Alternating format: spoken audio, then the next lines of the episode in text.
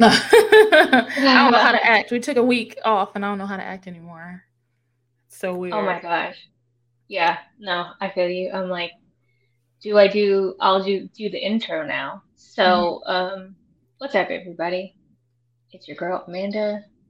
I don't have a a funny thing. Maybe it's it's your girl Amanda enjoying this good good ass lighting I find myself sitting in. The natural light is popping, and I am joined by my good sis in horror, who may or may not have liked the movie that we're about to talk about, Samara. How's it going? It's going. It's going. Um, I will say this really quick. Uh, we are indeed here to talk about the one, the only Scream Six. Scream Six. Um, and I full disclosure, I liked it, but there were some parts that made me go, hmm.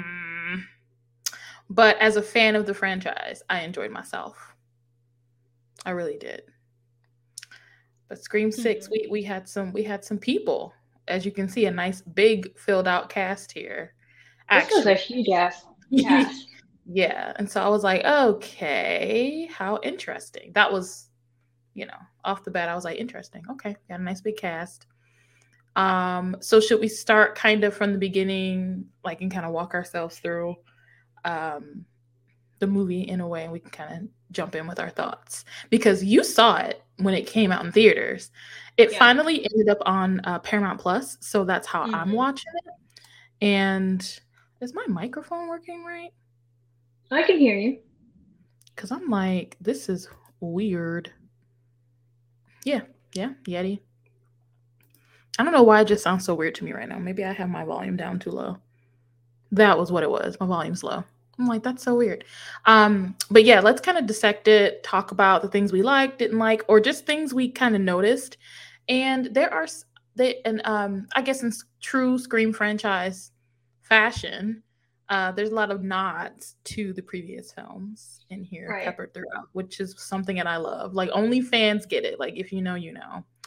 Um, so yeah, Scream Six. Can't believe it's a number six. I like the font. I feel like they should stop now though. like six is like you probably should stop now. We were kind we kind of should have stopped at four, but yeah, I mean, I think these last two have been fun. I will say that I liked this one a lot more than Scream Five. Oh. So I, I think most people I know have said that they liked this one better than the last one. And I think it's because, you know, last one was the introduction to all of these new characters. Mm-hmm. We weren't really sure how we were going to accept them or interact with them. And this one, we're a little bit more familiar with the characters, even though we're in a completely different city. Mm-hmm. Um, I think that I yeah, I definitely think this is good. So I mm-hmm. saw this in the drive-in. I had my Popeyes, I had my soda, I had weed. I was good. I was vibing, pleasant, vibing for sure. As I still watch this. Um. So, do we want to start with our thoughts, or do we want to go into a recap first? Let's do let's do the first scene recap, and then we can go into our thoughts. I feel like that's the best we've done. We've done it in the past. So um, in the beginning, no, uh, as as um, they always do in every Scream film, it starts with a phone call, and who gets introduced?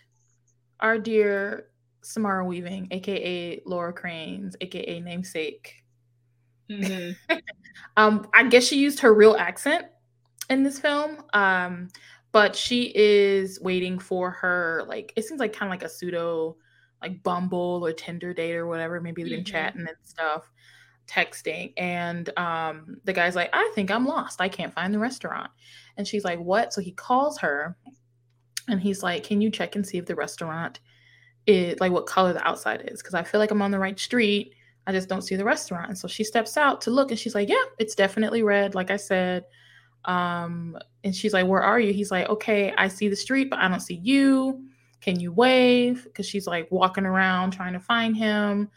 Um, he's like, You know what? I'm, I think I'm like walking down an alley and I think I see you waving. And she's like waving. She's like, I don't see you. Like literally, there's nothing and nobody in the alley. People are walking by. Um, and he's like, Oh, you know what? I can see two dumpsters in the alley. Can you see that? She's like, Yeah, I see them, but I don't see you. She continues to walk into the alley.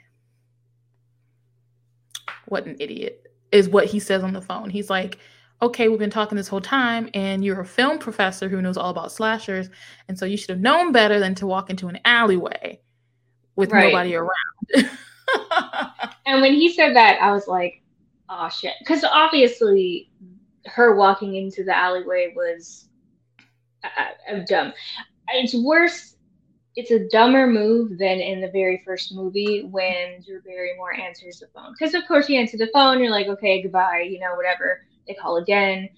I would have just kept hanging up on them. I wouldn't have just stayed on the phone. But this is worse because you should have you should have been known. Yeah. This was not. And and you're a woman, you're in a city, whatever. Right. I was gonna say they're not in Woodsboro anymore. It's not a small town in California. This is the city. Mm-hmm. Um, so you would think she would know better. Um, and once again, she is a, a associate professor for like um, a film course at the at the college nearby. So uh, she she studies slashers, and she seemed really enthusiastic about it. At least she had some surface level of slashers, at least enough not to go into an alley alone, looking for a man you never met. And I'd have been like, "Well, the restaurant is red, and I'll see you wouldn't get here, buddy." wearing a yellow dress. like mm-hmm. so that that would have been the end of that. I wouldn't have went further into the alley, at least not away from people. Yeah. So that was no. So she she goes further into the alley. She's still on the phone. She's a little freaked out, and then, you know, Ghostface shows up, like, "Gotcha, bitch," and just proceeds to. Stab I would say this is one of the most brutal kills mm-hmm. of the well, I thought it was when I first watched it. it was like, oh, this is brutal. No, no, no. The movie said, you just wait. Yeah, the screaming though, like nobody heard her screaming bloody murder, literally. Okay. Um, no. and people were walking by the alley like, y'all ain't hear that shit. I would have heard that. The city not that loud, but nobody heard her, and she died. You know, scream bloody murder died. Um, basically behind like near the dumpsters and um and then what surprised me was you know um ghostface takes his mask off and his his disguise and it's this like south asian kid it looked like mm-hmm. um just walking casually down the street like nobody saw the dead the dead body wasn't even that well hidden and i was like nobody okay people not paying attention i guess i could see that i guess i guess but yeah. And, I mean, and the fact that this is a white woman, and the fact that not even just that, but she's not even wearing dark clothing where you could think, mm-hmm. okay, I don't see the blood. She's just maybe drunk or something. Mm-hmm. She's wearing a white dress. You would see all of that blood. Yeah. Just hanging out. So I'm like, okay. Okay. Yeah. So then my thought when that happened was, oh shit, we're just recapping. I'll go. I'll wait. oh no no no! You can go ahead. Did, did we already well, say this part? I think we already said this. If you're gonna go into it, go for it. Well, so you know he stabs her, and then we go into him getting back to the house, his right. apartment, and I think he's making a phone call or some shit. My thought at this point was, oh, are they taking this tack where they've revealed who the killer is at this time? Right. And right. now, um, like now we're it's gonna, how you did it or something instead of a who done exactly. it. It's not a who done it. It's how they did it or what we're in the know and the characters aren't. So we're watching them struggle to be in the know in the same way that we are, and we're following the you know the the characters mm-hmm. chasing him, and then we're following him chasing the characters. Right. Giving very cat and mouse. It was very Obviously, interesting. Yeah. Obviously, it's not what happens because he yeah. gets murked too. Yeah, I think it, what was super interesting was like how quickly he hid the knife and the clothing, right, and the mask, and he's he's shown to be a typical college kid. It looks like it's around Halloween, and he he bumps into um, one of the main characters from the last movie, Tara, who was the one who was attacked in the beginning of the film in Scream 5. Um, and they know each other. He's like, You get your sister to come out to the party. And she's like, mm, Boy, but no, she's not coming to a party. Hell, she's not even supposed to be going to the party. Like, Tara's not supposed to be going. Um, and so he's like, Okay, well, all right, see you. I'll be there after my roommate finishes his homework. Um, and so he goes home. And like you said, he proceeds to get murked but uh but he gets murked a very interesting way as well he gets a call from ghostface um and he thinks it's his roommate. And he's like dude we promised to never do the ghostface thing on each other. And he's like pretending to be the guy's roommate. And he's like playing mm-hmm. a game of hot and cold. Like you got to find me in the apartment. You're getting warmer. You're getting colder. Until he said you're getting hotter and hotter as he approached the kitchen and then the refrigerator. He opens the refrigerator and boom, his uh, roommate is dismembered and, and like obviously dead in the fridge. Right. And there's Ghostface in the house who proceeds to murk him. So, three people dead in the first five minutes. right. And one of the things that, so, you know how they always do, you know, some kind of saying or whatever it is, and then they cut to the title card. What was it that he said? It was like nobody gives a fuck about movies. The movies. Nobody yeah. gives a fuck about movies. Yeah, because the guy was dying. He was like, you know, his his whole thing was he wanted to get close to the Carpenter sisters and like recreate um, the horror that happened in Woodsboro. Like he was, he wanted this guy, this kid, this student wanted to be Ghostface. And so as he's dying against the refrigerator, he looks at Ghostface and he's like, well, we need to finish the film. What about my movie? And yeah, Ghostface goes, nobody gives a fuck about movies. Just like, you know, I was like, that's interesting. Mm-hmm. So now we know we're in for it, right? Like we know things are gonna gonna pop off. Um yeah. And so enters our main character from the first, uh, I guess the first in this little branch franchise, right? From Scream 5, who is uh, Sam Carpenter. Right. He is the new Sidney in a way with a twist. Mm-hmm. Man. So, how do you feel about Sam? Because I know that there are people who have a lot of mixed emotions about her as uh, kind of an I'll say like an anti-hero final girl. Yeah. She's like technically yeah, anti-hero girl. I, I I like her. I think her reactions are logical. Um also the fact that she hallucinates her like her father who was the original murderer, the original serial killer. She hallucinates him and you can see that she could go that far. But she's given me Dexter and I'm cool with it. Yeah. I think the only thing for me is the hallucinations. Mm-hmm. They just, I don't like it. And mm-hmm. because it would be one thing for me if she had even had any kind of interaction with her father as a child mm-hmm.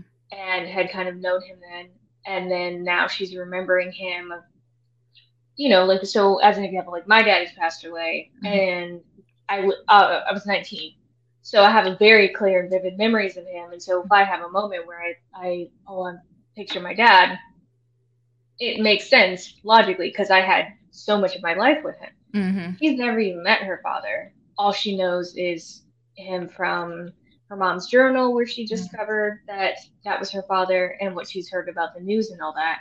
Mm-hmm. So it's like, how was she able to put the, paint this clear of a picture of him in her head?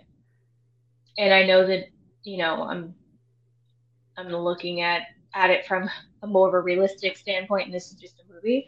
Mm-hmm. But to me, I feel like that's the weakest part of this part of the new franchise is the hallucinations. Not necessarily the fact that she worries that she has a, a killer gene. I like that. It's just the hallucinations are not giving to me. Yeah.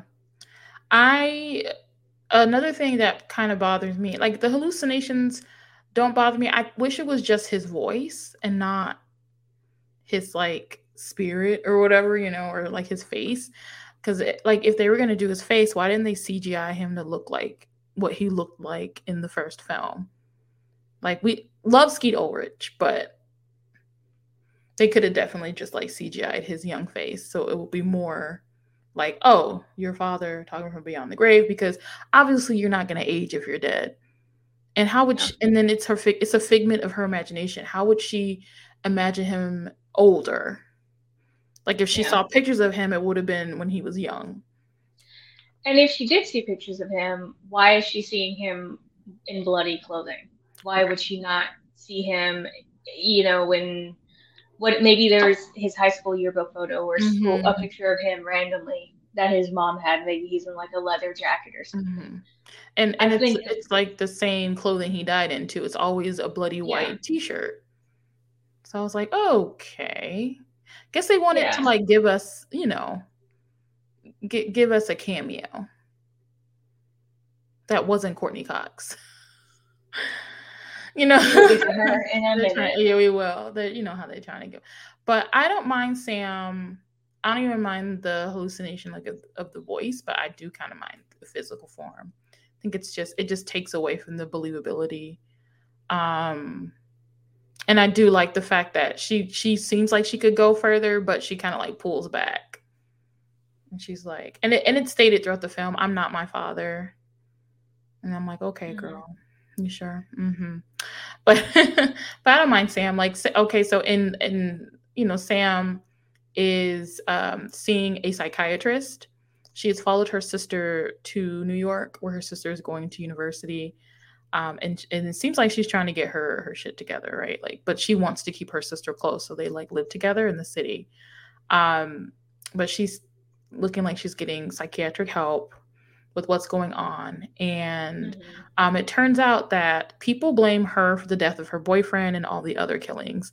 They've turned her boyfriend, or rather her ex boyfriend Richie, into this martyr, and made her the villain. They were like, "Oh, you were the one who actually killed everybody. You lie, you liar, things like that. You're a murderer."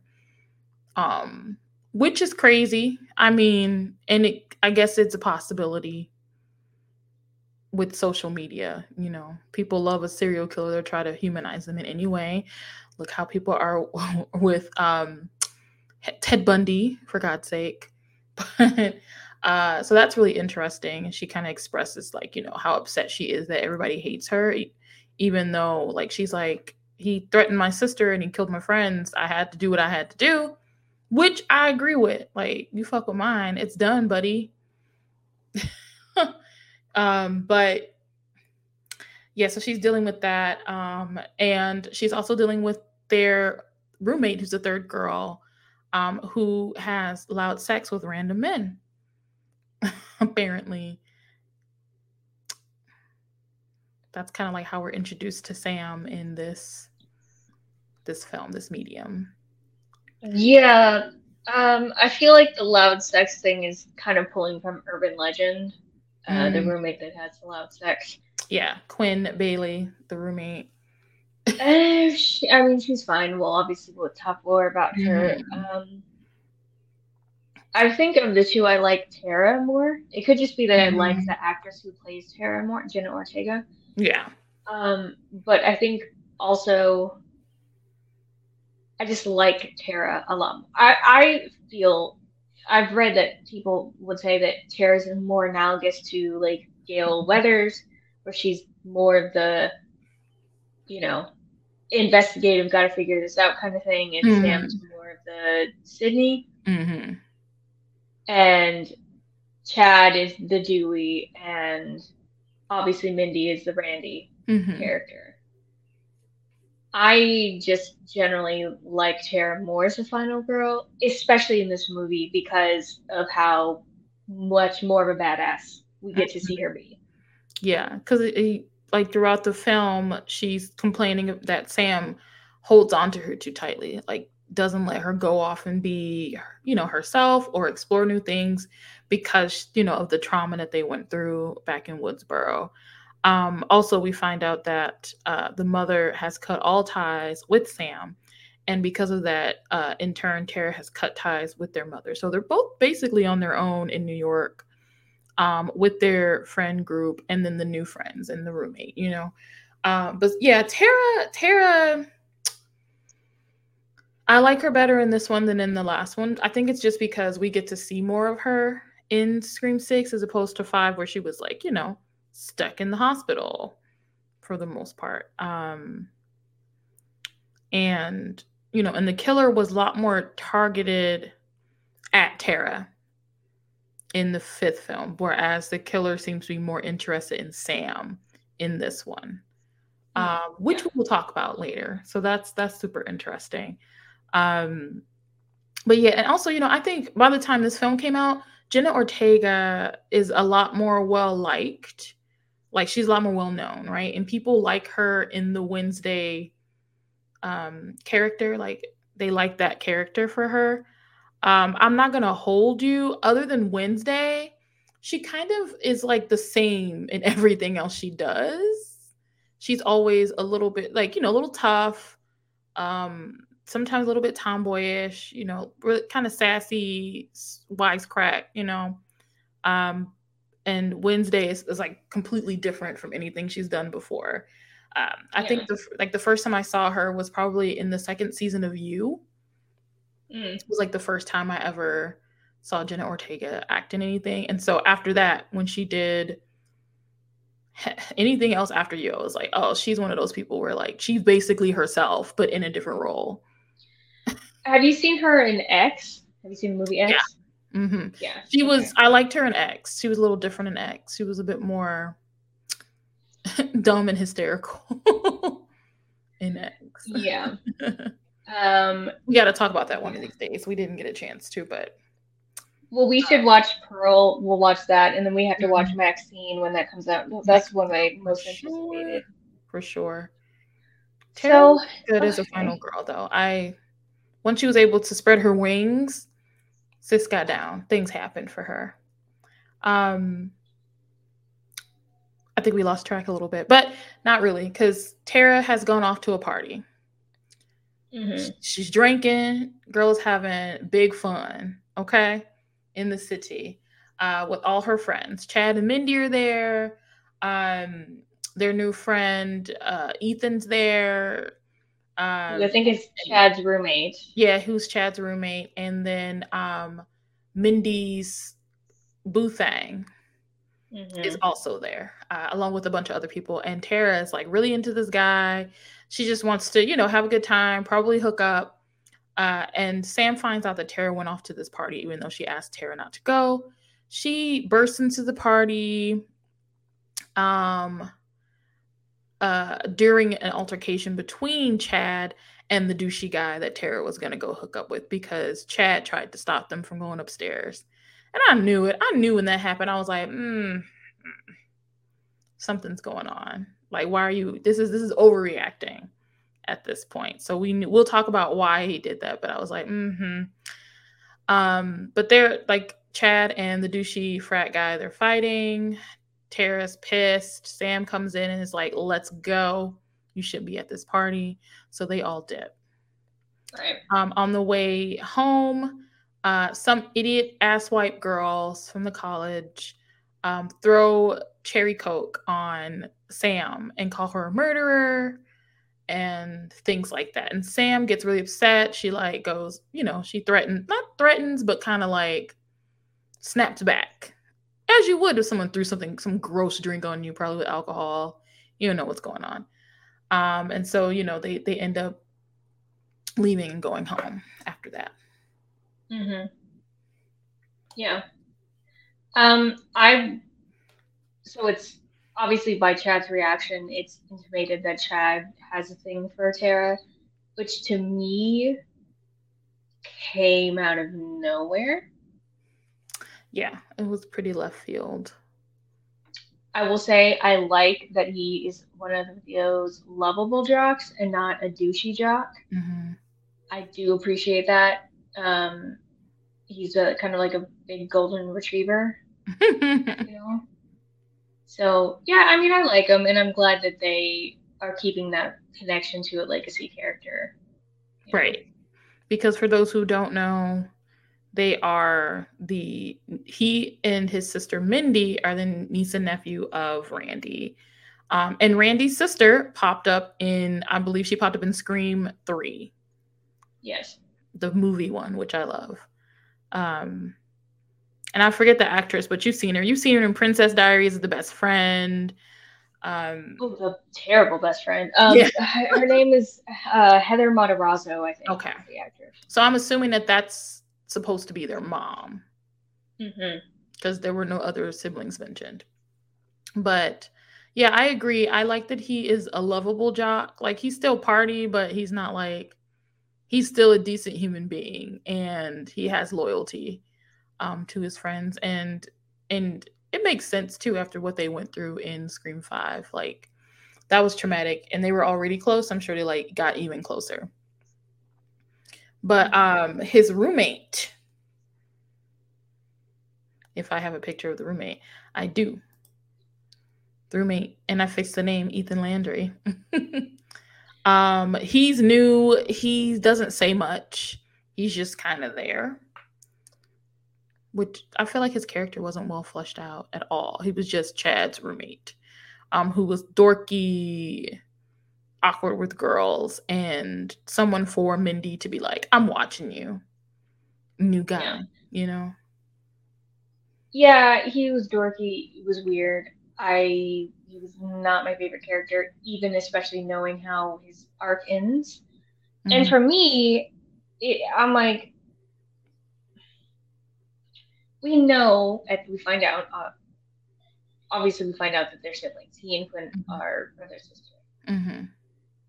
I'm like, it's not like they look like they have different parents. Like obviously, they cast the actors, the actor and the actress to look similar enough right. to where you could see that they would be siblings. Mm-hmm. I am like, I feel like if I seen them together, wouldn't you pick up on the fact that they're related or something? Because they look. If this, if if this was, maybe I just keep, I just be thinking about this in real life too much.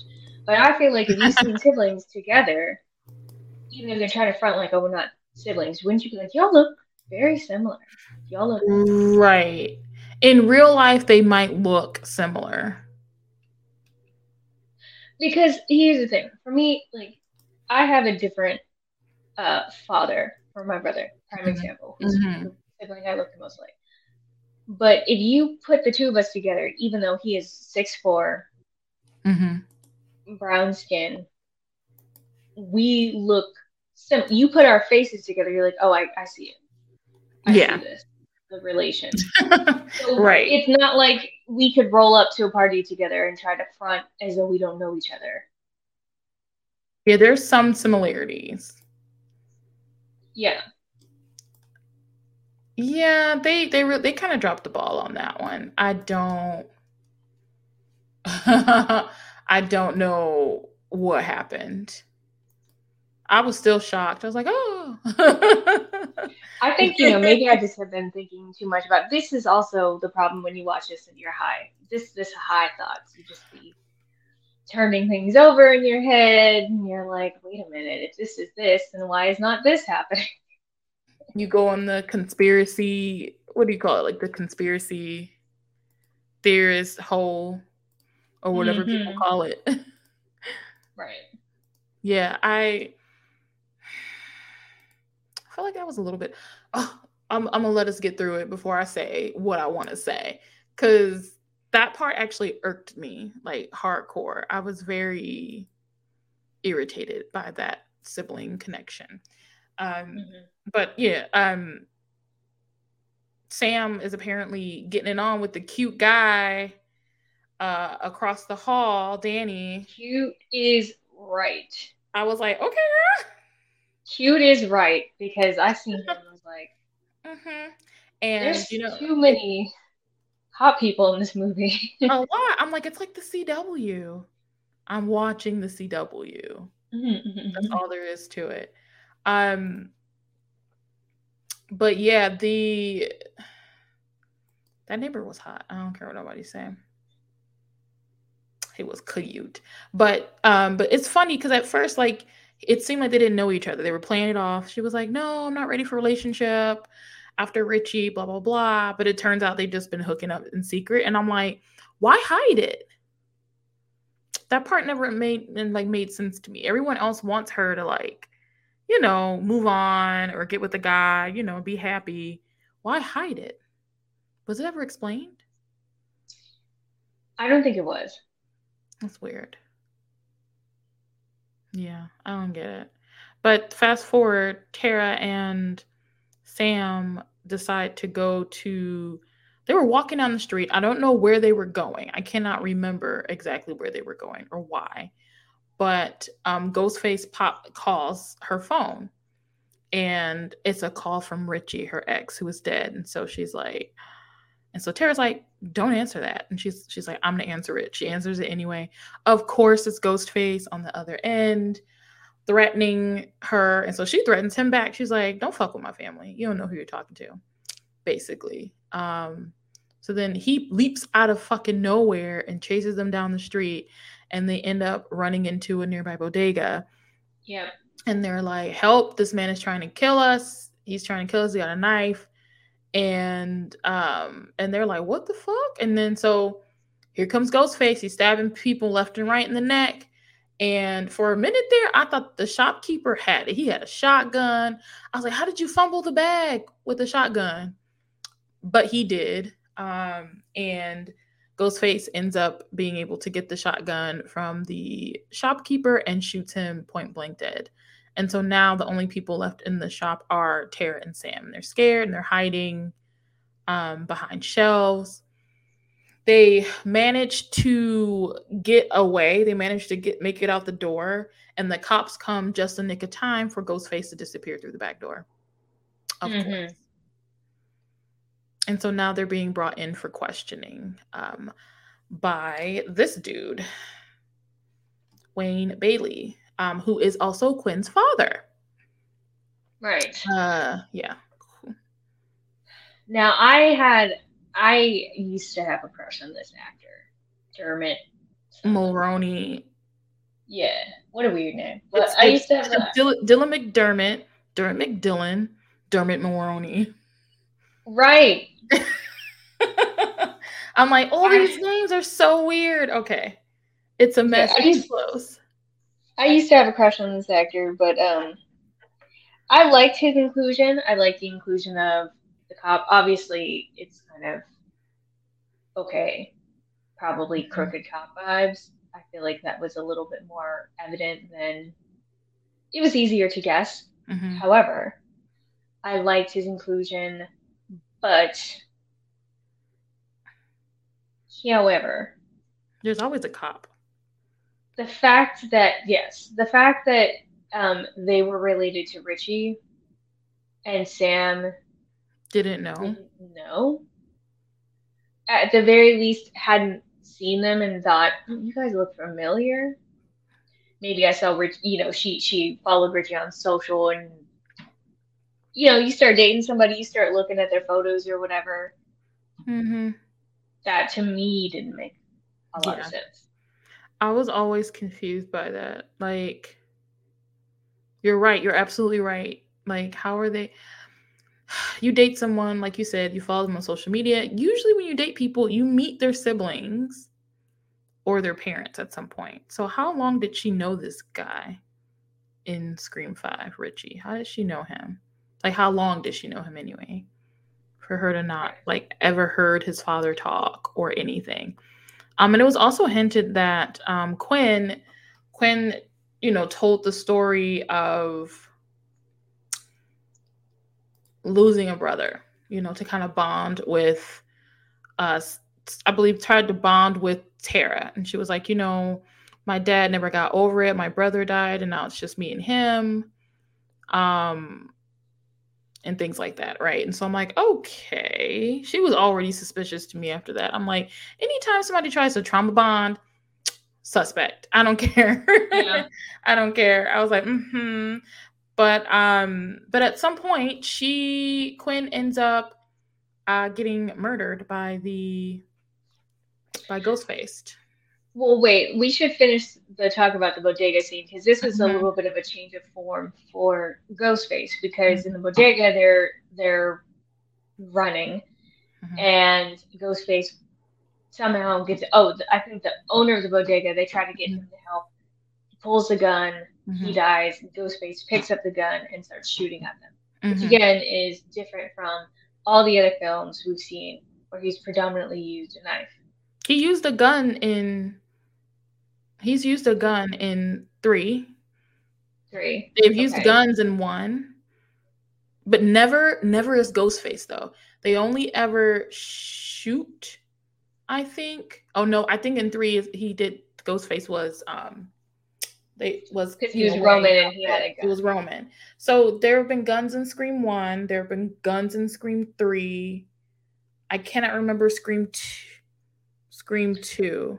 Yeah, the mom had a gun. Oh, yeah, so there's gun. been So yeah, yeah. there's been guns, but it's not necessarily been in the Ghostface outfit and for a Right. long period of time. But but this felt a lot more. I think it added to the brutality of it because this is a Mhm. shotgun. It's not a pistol. This is a shotgun. And so he's stalking them around the store. They're running. They're trying to, you know, they're doing the thing where they're picking something up and throwing it across the thing to distract him. Somehow they get away right. and they end up, I think, back at their apartment. Mhm.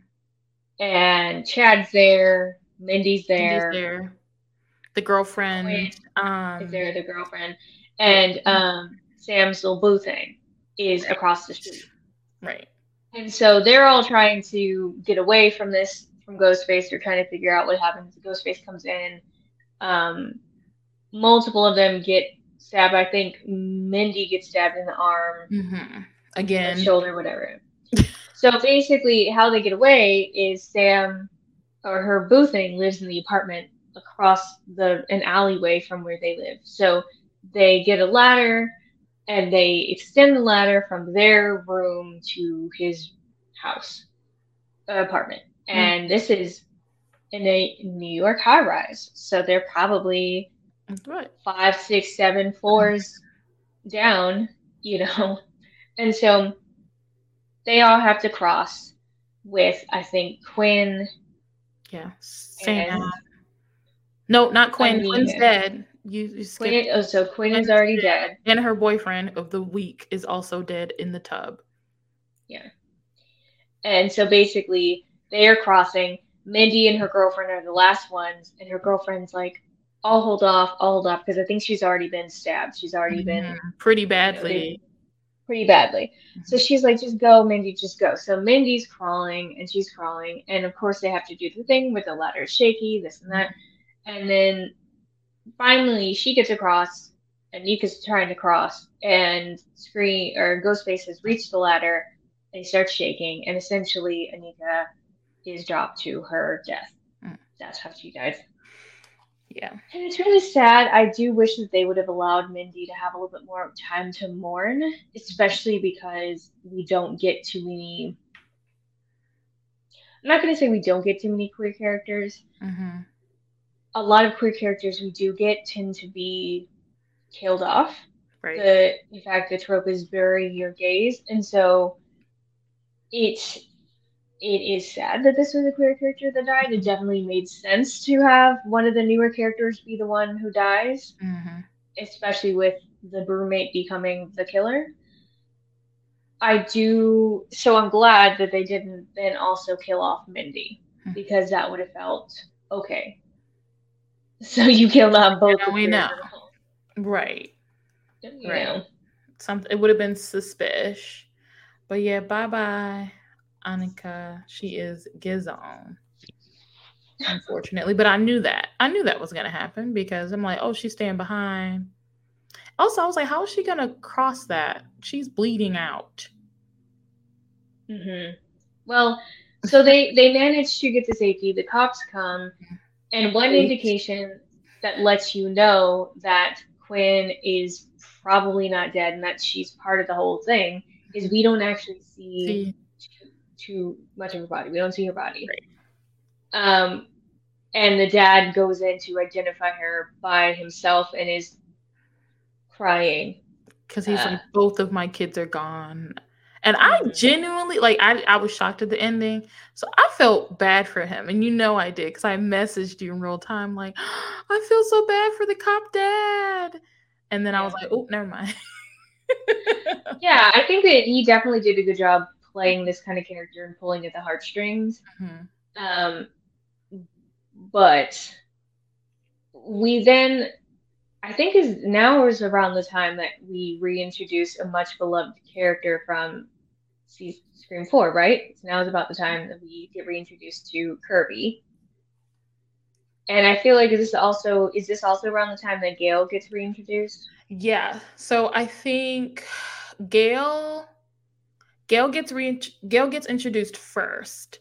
Um, as mm-hmm. usual, because she is a reporter. So when they when they get finished with questioning um after the bodega incident, Mm-hmm. They get questioned by Detective um, Bailey. And when they're leaving out, there's Gale, like, hey, give me the story. And so Sam goes to punch Gale, and Gale swerves, and she's like, "It's not my first time." But then Tara's like, "Got you with the right hook, bitch." Ha! You thought right because Tara's standing to her to her side and punches her. Mm-hmm. And then we get reintroduced to Kirby, who is an FBI agent now. Yeah, I liked Kirby. I didn't like the haircut. I was a little bit like, this is what in the middle aged mom is this? That early 2000s sad Bonnie Bennett looking wig. Remember how they used to do our girl? Her hair right. used to be messed it, up. That's what it yeah. looked like to me. and I was like, Whoo. That's, yeah. but yeah, I wasn't a fan. They could, I mean, that kind of just kept her hair short the way it was in the in the movie. That was a cute little you know, moment. slick back mm-hmm. moment. But she was she was always a very interesting character to me in in Scream Four because I was like, she's always wearing a blazer. She's just like very, I don't know, like her. I don't know her vibe. Always, I just loved Kirby. There's something about her. she to to me, she's very queer coded. Mm-hmm. It's, she's giving very like um dominant lesbian in the mm-hmm. movie, and I am here for She's, this. The confidence too, like she was mm-hmm. she was sexy and she knew it, and she was like, and plus she could trivia anybody under the table when it came to horror, and I was like, I love her, she's awesome. Mm-hmm. Um, I thought baby girl died in Scream Four. Okay, that's what it looked. Yes, it, it looked like she died, but we never saw her actually like die die. It was like an off screen kind of thing. We saw her get stabbed, but and collapse. That's about it. Um, mm-hmm. So imagine my surprise when Baby Cake showed up in Scream Six, and I'm like, okay, so she's alive. She became an FBI agent. It's a natural progression when something as crazy as the Woodsboro murders has happened to you, right, and continues to happen. And so it turns out she's been following the case um, the whole time, so she know everything about everybody. Mm-hmm. Um, right. Yeah, it's pretty cool. And oh, and she's young, by the way. She's only 30.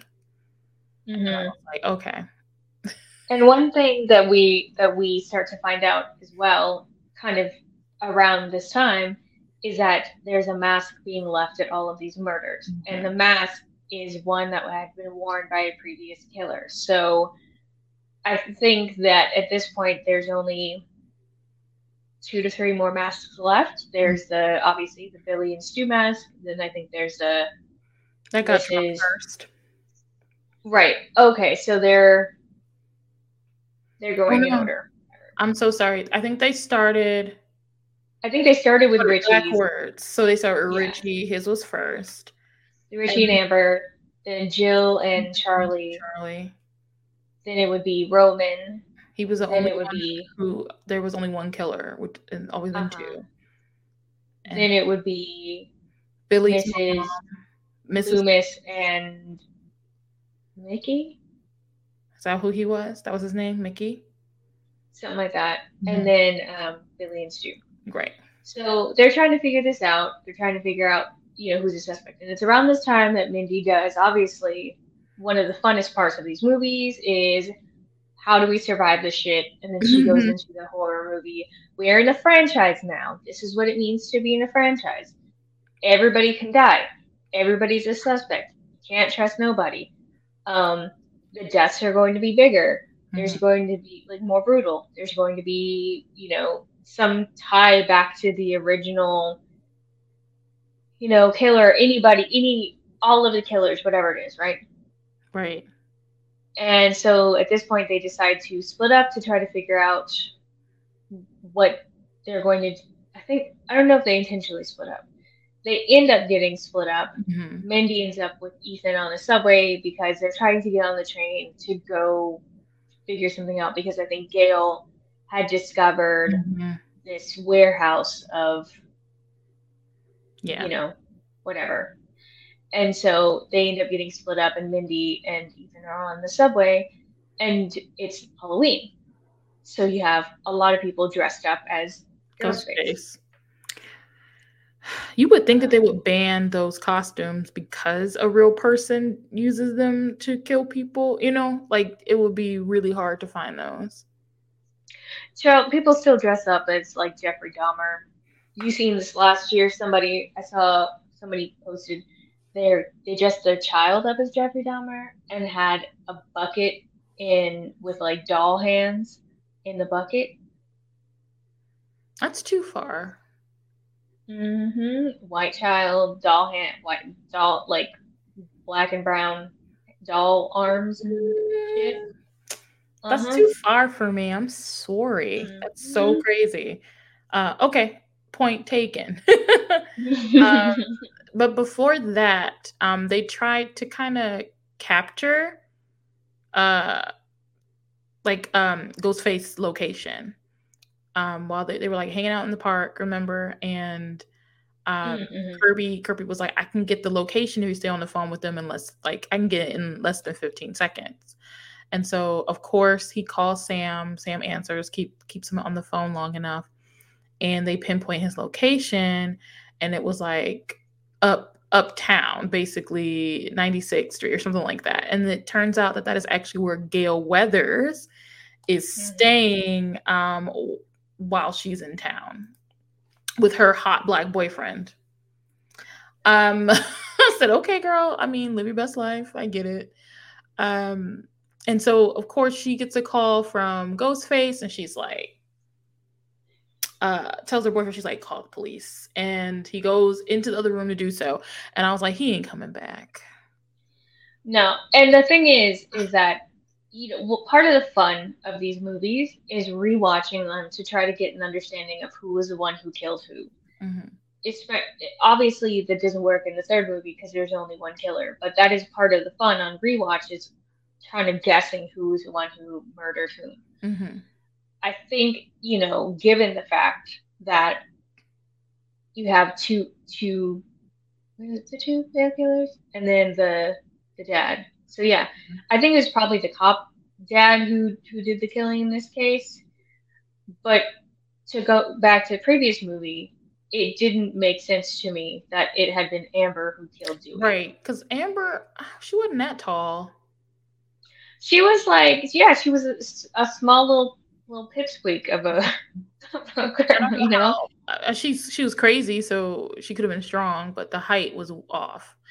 It made more sense mm-hmm. that it was Richie the whole time.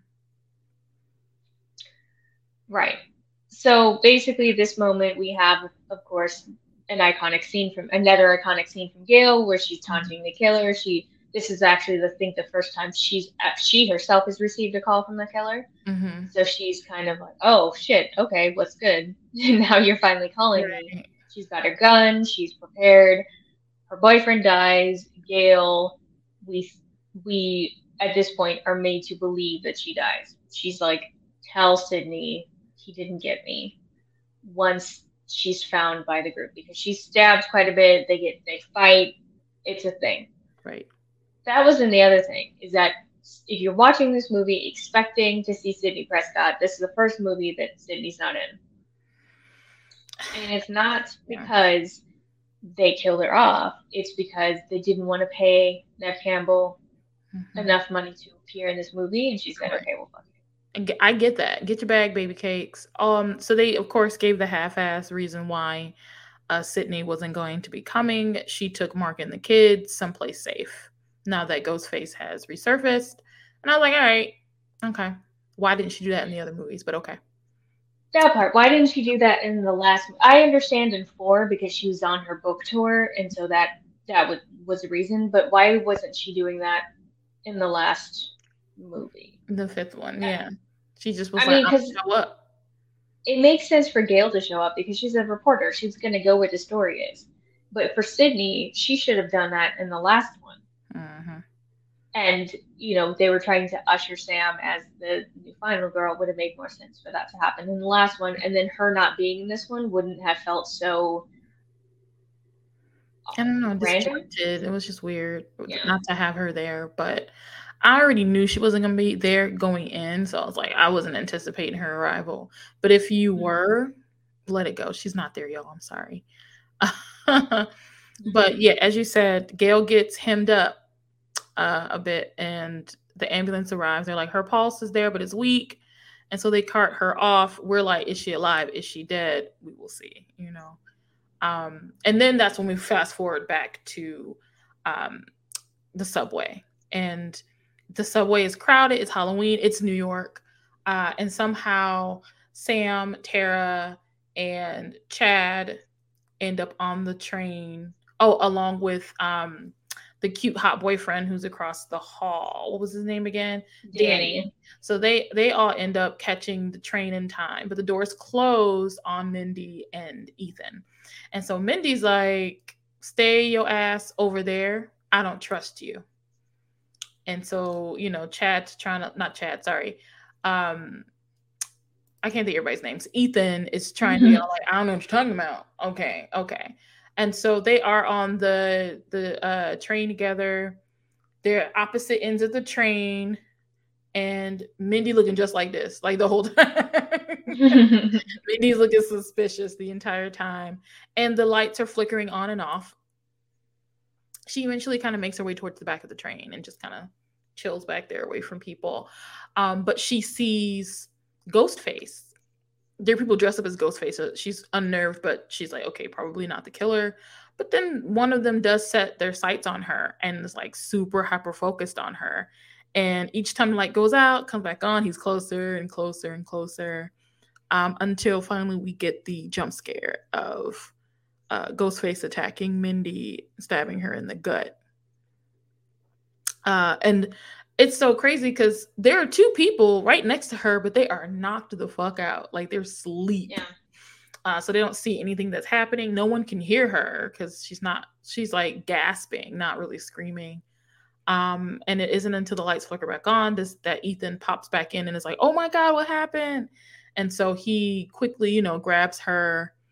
Um, and, you know, someone, the cops come they, they get off at the next stop and somebody comes, like help does come.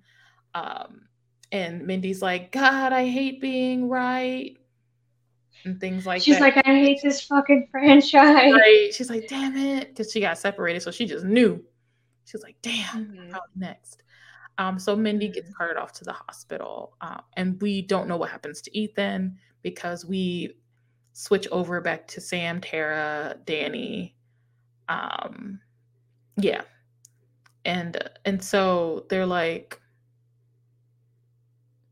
Oh, and Chad, sorry. And so Chad, he get he gets the text messages kind of late because she does like Mindy does message him and is like on the next train behind you, like it's gonna be like 10 minutes. And so Chad gets the messages late and he's like, Oh yeah, Mindy said she they're on her and Ethan are on the next train. It'll be like 10 minutes not knowing that you know they had to stop because Mindy got stabbed, uh, and so they make it to this creepy kind of museum that the remember the guys in the beginning, uh, the one who killed uh, Samara Weaving's character in the alley. He and his roommate were rich from Atlanta, and they had bought this building where they had kind of a shrine to all the Ghostface killers. They had all of their masks and all and like you know just had like a nice little light show shrine. Um photos were like things were what was it? Sketches just, just a really good documentation like museum of what happened. Um and and still the bloody knives too like the evidence basically I'm like, Jesus, this is a giant museum of evidence. Um, and that, and that, yeah, to me, like initially, the fact that they're not, they don't necessarily suspect. Okay, some law enforcement needs to be involved in this because how would they have gotten all of this evidence?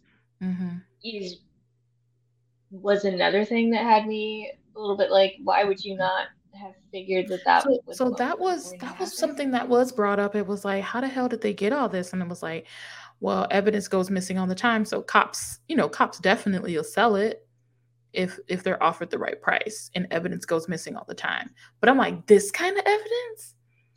Yeah, to me that felt like a cop out because it's Mhm. like, yeah, evidence goes missing all the time, some blow, some some weed, some this, maybe a knife or two, but this is this is a mm-hmm. serial a string of murders that has inspired other murders that has inspired a movie franchise. How would nobody be checking for all of this? Like I like the effect of it, but to me that felt a little bit like, oh, you're pushing it a little bit for, for this to be right like for, for it to have only been one law enforcement person that was involved. Right I would have if it had been like two cops instead of a cop and his children, I would have been oh shit, that makes sense because it's two of them. mm-hmm. But uh, it's like a conspiracy. But the fact that it's like one cop, he had to have had some ops or some Mhm. like not ops, but he had to have had some like accomplices. right black market accomplices like people would notice that like oh so and some like the the evidence from the murder that happened in scream 3 is missing oh the one from scream 5 is missing all of a sudden like people would notice. Mm-hmm. pattern i don't sometimes i think that they make the police department super lazy in these movies. I would like to think that they're not that lazy but in scream it's like oh everybody's dumb. Um but they do meet up with kirby at this shrine to the black madonna no at the, the shrine to uh ghostface and and she's like okay we got to get it together. We you know we are um what they kind of split up a little bit to get ready for ghostface because they plan on trapping ghostface in this space um to kill them to where they can't get away right? They're setting a trap. Um so they kind of split up uh and then sam gets a phone call from uh detective bailey and he's like hey so i looked into your friend kirby and it turns out that she actually no longer works for the fbi because she was unhinged and was obsessed with the woodsboro murders i think she's dangerous you got to get out of there Mm-hmm. um, so they're like, oh shit, um, what do we do? Uh, and lo and behold, the killer pops up. Right. Now this is after so they're initially about to go into the little museum thingy Mhm. and Sam stops and says, Danny, fuck off, essentially. It's like, I Oh, can't yeah, trust he's you. You're new. I can't trust you. You gotta go.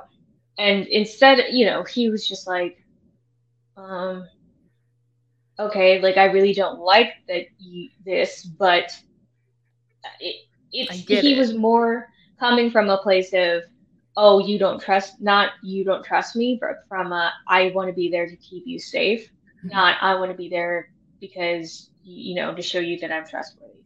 So he Mhm. leaves, and Kirby's like, you know, that was a good that was a good choice, which I think further reinforced you know, when he called and said this about Kirby, it Mhm. further in Sam's mind made her go, okay, I can believe this because she told me it was good that we Separated from Danny, right?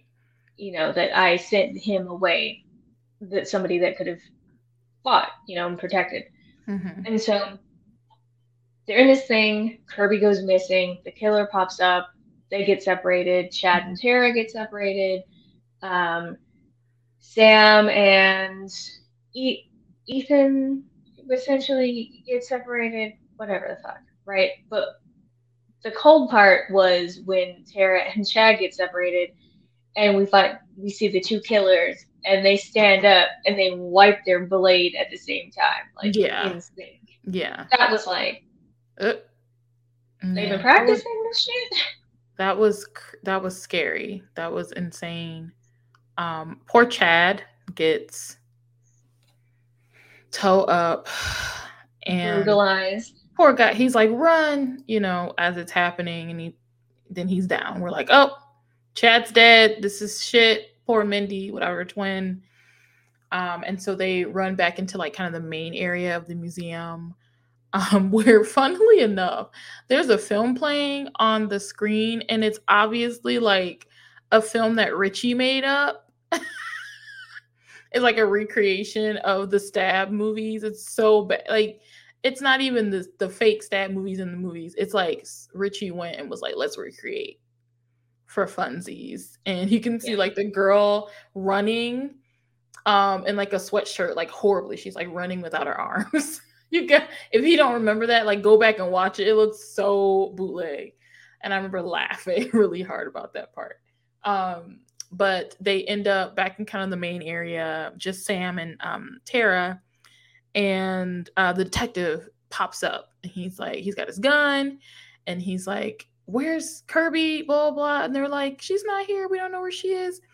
Um, he's like, "She's dangerous." Um, and then Kirby pops up, and she's bloodied looking absolutely insane and she's got a gun and so they don't know who to believe she's like she's like no i didn't do anything i was knocked out somebody knocked me out the killer's here she does seem unhinged um and and like she realizes it so she goes to kind of lower her gun uh but then she's like but then you see the two killers behind detective uh bailey and she's like look out behind you and so it looks like it's going to be too late, but he actually raises his gun a little more and then shoots Kirby. Mm-hmm. So Kirby is done. So then we we find out that it's Detective Bailey, it is Ethan and Quinn. So we have three killers in this movie. They are all related and they are Ethan or not Ethan, Richie's kin. Yep. And they are uh, uh, trying to get revenge for his death. They're after Sam mm-hmm. and her fam. Sam and her Sam, fam. Um, for killing Richie.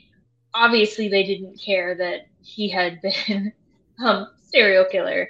They just wanted revenge because, you know, that's their blood. And and he mentioned something about like Richie just she you know he indulged him because he loved the movies. And um and I guess like the way Sam you know killed him it was pretty brutal but like he was brutal.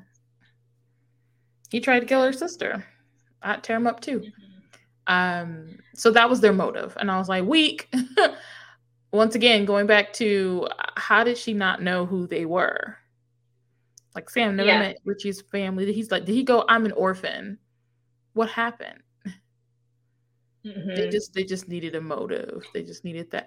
It just remind like a, it seems like they kind of mashed up a bunch of different screams in a way. Like everything reminded me of a previous scream. Um, and I wonder if they did that on purpose. I think they did. Like we want they wanted to give you some Easter eggs because Scream Two Billy Loomis's mother is the one who wants revenge. Scream Six, it's Richie's father and siblings. Um, this one, there's three killers instead of two, which is which has never been done, which is very interesting. I think it would have been interesting if it had been Richie's friends who were like, we wanted to continue his his his work, his legacy, mm-hmm. kind of thing mm-hmm. like a mm-hmm. serial killer kind of collective, if you will. Oh. But I I still think it was it ended up being fine. You know, mm-hmm. it's whatever. But basically, we get the monologue, we get the fighting between all of them, and you know, Sam. Who does she kill first? Is it Quinn who dies first? Quinn dies first. Yes, mm-hmm. I believe so.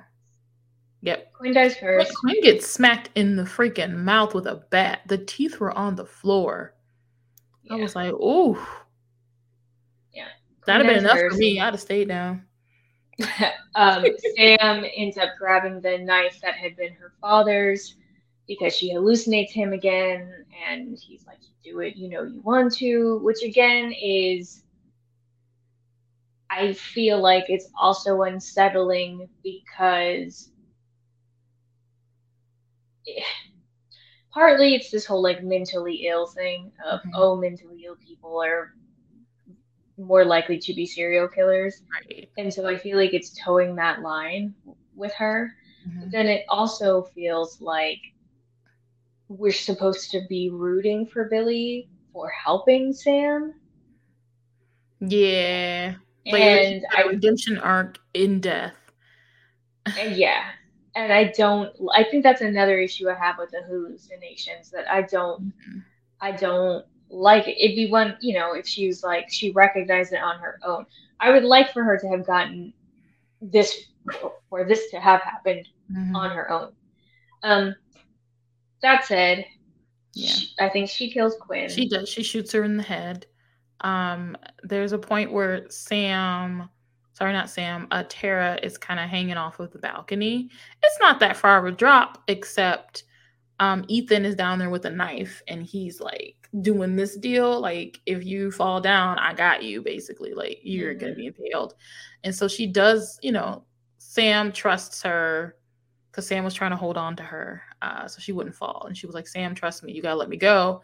Because at that time, Quinn was coming for that ass. So, Sam lets uh, Tara go. Tara falls. She does get stabbed by Ethan, but she ends up she ends up having a knife and um, stabbing Ethan in turn and like killing him. Mm-hmm. Um, in a great moment because he had complained earlier in the movie about, oh, am I going to die a virgin? And so when she does stab him, she's like, yes, you will be dying as a virgin or some bullshit like that. Mm-hmm. She basically says like, yeah, you're going to die a virgin. Yeah. And then kills him yeah so that was a pretty badass moment for tara um, and then you know sam gets to take care of detective detective bailey um, he's like pleading for his life because uh, i guess he thought she was gonna she because when she said i'm not my father he thought she wasn't going to kill him but she does oh she she, she brutalizes him in the same yeah. way she did richie mm-hmm. and Tara comes up after this, and Sam has a moment of feeling scared of what her sister is going to say, and she just goes, "Nice." Yeah, it's it's cool.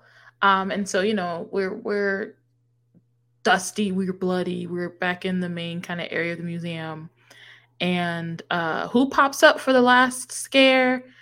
Ethan starts running towards them, uh, and then he gets shot in the head I think, in the head. And who shoots him? Kirby. Doesn't she also drop Stu's TV on him? I feel like that. Also... Yeah, she she. That's what it was. She dropped the TV on him. Oh, she did mm-hmm. shoot him though too.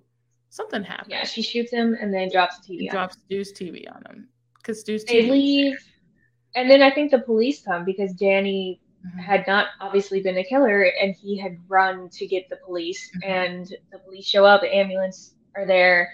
Chad is alive, Mindy's alive still, and they get word that Gale is also in critical, but alive but in critical condition. Mm-hmm. So leaving it kind of open for is she or is she not going to be in the next movie? Right. So that's basic. That was basically Scream Six, y'all.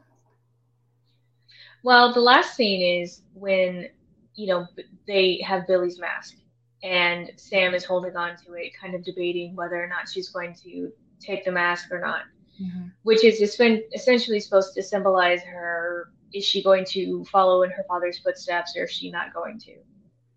And Tara's like, Sam calls her name, gets her out of her stupor, and she drops the mask and then they leave. Mm-hmm. Um, I think that was good, but it makes me wonder a where they will go from here, mm-hmm. um, and B hope and pray that Gale does not get an off-screen death. Right. I, I will be done with this franchise if they do because as much as I didn't want Dewey to die, it still was.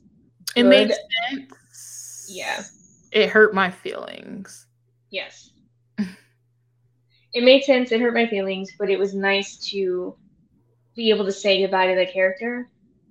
I hope that they don't do that with Gale. And what I hope is that we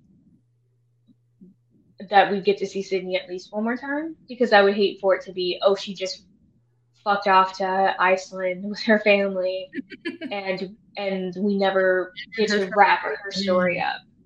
Right. Ugh. Yeah. That yeah, I didn't want to think about that, but that is definitely a possibility that they would pull that if they make another film. We'll see. I feel like six times the charm.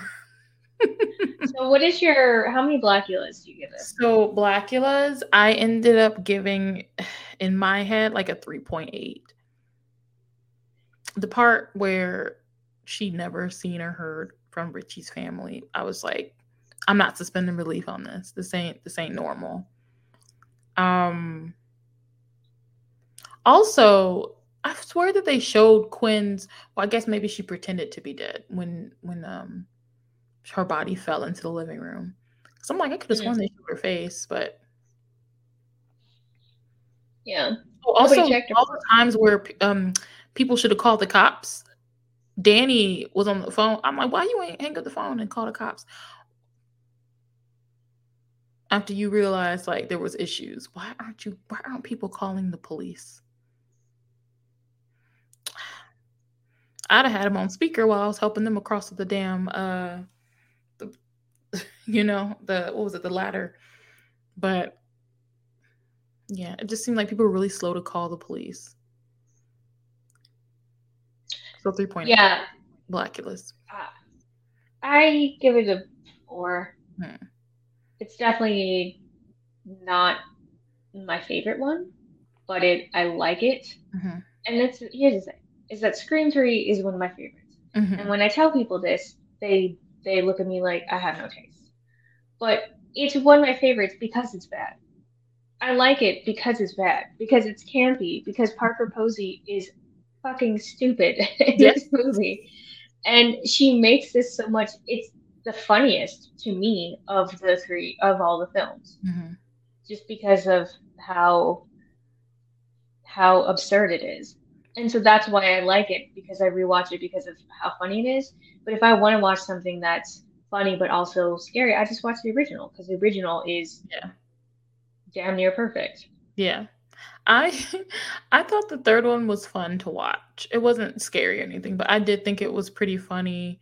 I loved the doppelganger of it all, like because mm-hmm. certain people were obviously portraying the original cast. So you had like, you know, the girl who played Sidney, and they had and like you said, Parker Posey played Gale Weathers um in like the movie within the movie. I thought that was really funny.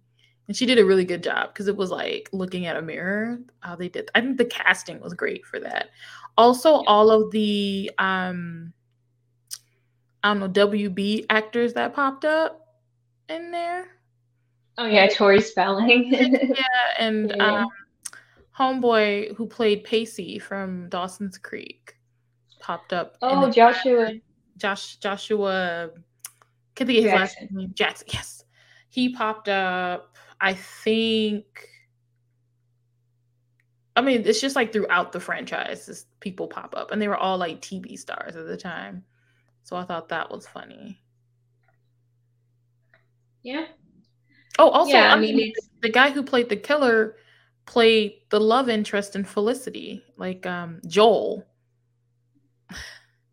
Girl, I didn't watch Felicity. Felicity is a mess. I was watching all the TV, little white TV shows that came on. well, on that note, mm-hmm. um, we hope you enjoyed this recap and review of Scream Six. I enjoyed it. I well, I would I would rewatch it, but I would definitely it wouldn't be my first choice to rewatch. Yeah. Um Hey girl, thanks for tuning in. Yes, absolutely catch the replay. Um thanks for tuning in though. And you know, for those watching now or in the future, please go ahead and hit that like button because it does help the algorithm gods and let us know that you like our content. But um you Should I wrap it up? No, I don't have anything. Yeah.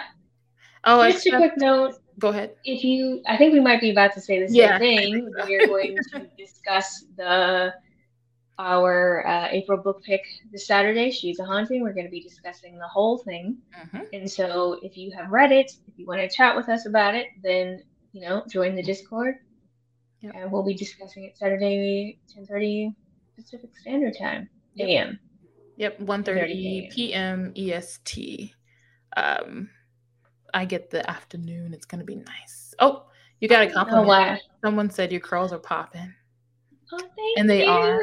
Thank you. I feel like it's finally grown out to uh, a, a length I like. A length I like. I'm just waiting a for that. I'm waiting on that T- um, Teena Marie to come back. That's all. You know, that was my favorite haircut on you. I know, but right now I'm going. You know, like I said, Roman dictator. is giving Julius Caesar. Just like go go full Bea Arthur. I'm cool with it. no, this is more of like a Sophia Petrillo. Oh, true. True, true. you know, who is the one I most aspire to be like Sophia. So it's giving, you know. I don't know why, but I've been like before we wrap. I just speaking of Bea Arthur, I've been on like this weird, um, watching Rosie O'Donnell, uh, TV show like when she used to have the talk show, watching all the reruns on YouTube. So many fascinating people. People were so Mhm. young. So crazy. I don't know why, but like she interviewed Brandy when um the Cinderella movie was coming out. Oh, and and oh that day whitney houston was sick so she couldn't come. So she had to interview her a different day. I mean she interviewed sarah jessica parker right when um sex in the city was just coming on hbo mm, and so they were like introducing it and i was like they had no idea how big that damn show would get. It was so interesting. And she and matthew broderick i think were like kind of newly married at the time oh yeah, yeah. and I was yeah. like, oh my God, this is so old. But I don't know why. That just came to my mind. I'm like, dang, time, time. Uh, but I'll wrap it up Mhm. here. Uh, thanks for tuning in to another episode of the Horror Heaux Support Group podcast. You can follow us on Instagram, TikTok, and Twitter under Horror Heaux Support Group, H E A U X. Uh, sorry, host spelled H E A U X. And you can follow us on, um, I think I said TikTok already, so it's already there. And if you want to join our book club, just click the link in the description on our Insta. You can find Amanda and learn all about her work on Instagram, TikTok, and YouTube under the name Amanda the Author Ross. D spelled with two E's, and on Twitter at Amanda the Author with just one E. You can also find me, Samara, on the same platforms under the name Samara Reads 2, except for YouTube. And don't forget to check out my indie book box at fifthhousecollector.com. Talk to you guys next week. Bye. Bye.